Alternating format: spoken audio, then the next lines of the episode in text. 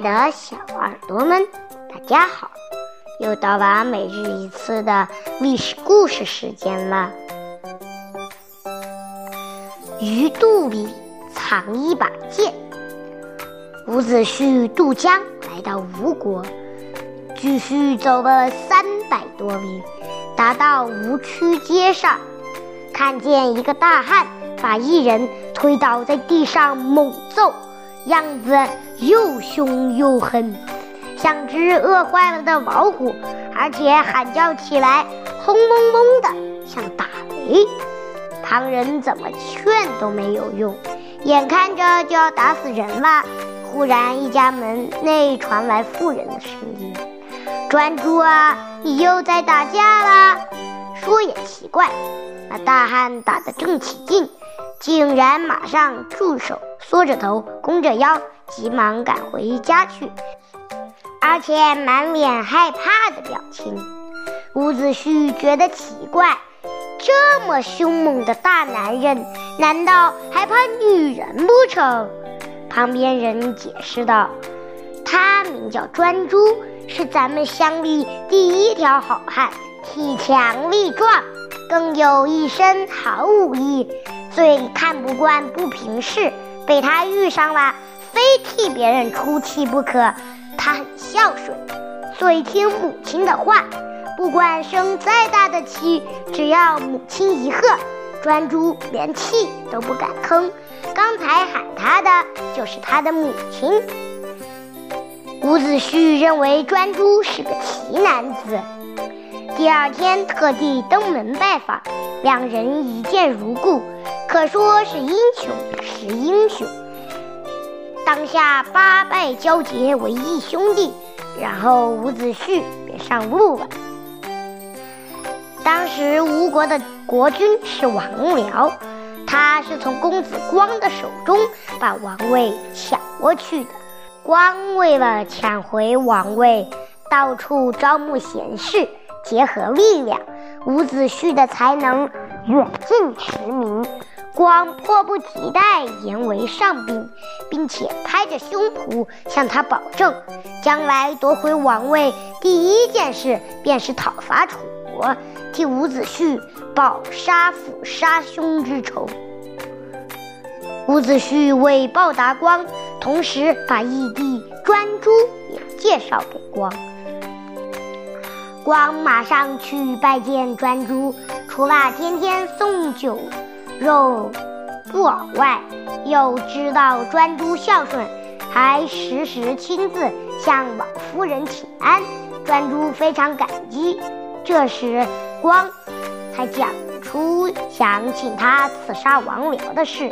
专诸说：“我老母还在，需要我照顾，恐怕暂时不能为你卖命。”光急得流泪，说：“你孝顺，我知道。”可是除你以外，没有任何人可做此事了。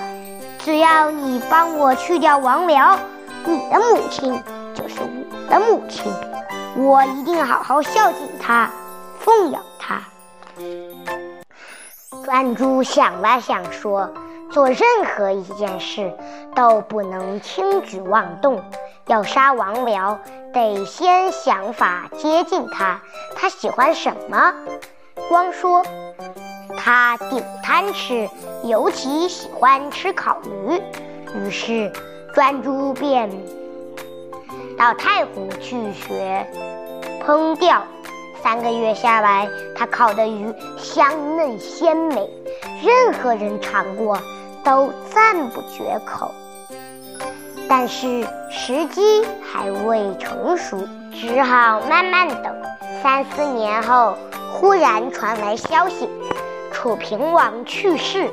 伍子胥一拍大腿，这是个大好机会，说动王僚此时派兵攻楚，然后当王僚手下兵力单薄时，便可动手干掉王僚了。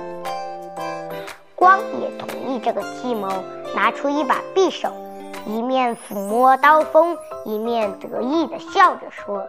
这把匕首叫鱼肠，异常锋利，削铁如泥，这几天晚上时常在闪闪发光，感情是想喝王辽的鲜血。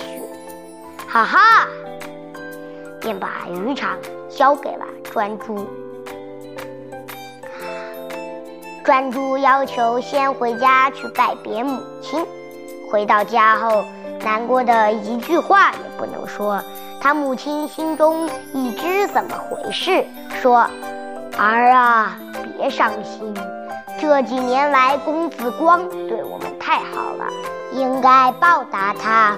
忠孝不能两全，你把事情办妥，扬名后世，我死了也高兴。专诸不作声，只是哭。他母亲说：“我想喝水，你去打点水来。”专诸打水回来，不见母亲。他妻子说。你母亲刚才说累了，想躺一会儿，叫我们别打扰她。专诸心知不妙，打开卧室门一看，哎呀，母亲上吊而死。专诸惊呼昏倒，大哭一场。埋埋葬母亲后，怀着悲壮心情，准备慷慨赴义。如今万事俱备。东风也不欠，公子光便发出请帖，邀请王僚来场太湖名厨的拿手烤鱼。王僚生怕光没安好心眼，然而又不愿表示自己害怕，于是穿上三层用酸泥皮制的背心赴宴，并且从王宫门口到光子宫家中。一路站满了卫兵保护，还不止此呢。凡厨子送食物上来时，先是搜身，然后跪着七行，并由十来个卫兵拿着剑，像老鹰捉小鸡般夹着走。放菜盘时，得低下头，眼睛不可抬起来。盘子一放好，又得跪着爬出去。当然，专诸也不能。例外，没想到那鱼肠短剑却是暗藏在鱼腹中，搜身当然通过。当跪到王僚面前，专诸趁着把鱼铺开的袋儿，抽出短剑，拼着全身力气，直往王僚胸前刺去。透过三层尖角背心，匕首透露出背，王辽大呼一声，当场气绝。两旁的卫士一拥而上，把专诸剁成肉泥。大厅上乱成一团，其中以脚痛为借口躲在地下室的公子光，听说王辽已死，率兵杀出，把卫士解决掉，乘胜追击，夺回王位。公子光做了国君，厚葬专诸，封他的儿子专义为上卿。并且实践对伍子胥的诺言，派兵攻占楚国。伍子胥把楚平王尸体从坟中挖出来，鞭打铁粪，报了杀父杀兄之仇。好了，今天的故事就到这里了，请敬请期待下期勾践清肠粪便。让我们下期再见，拜拜。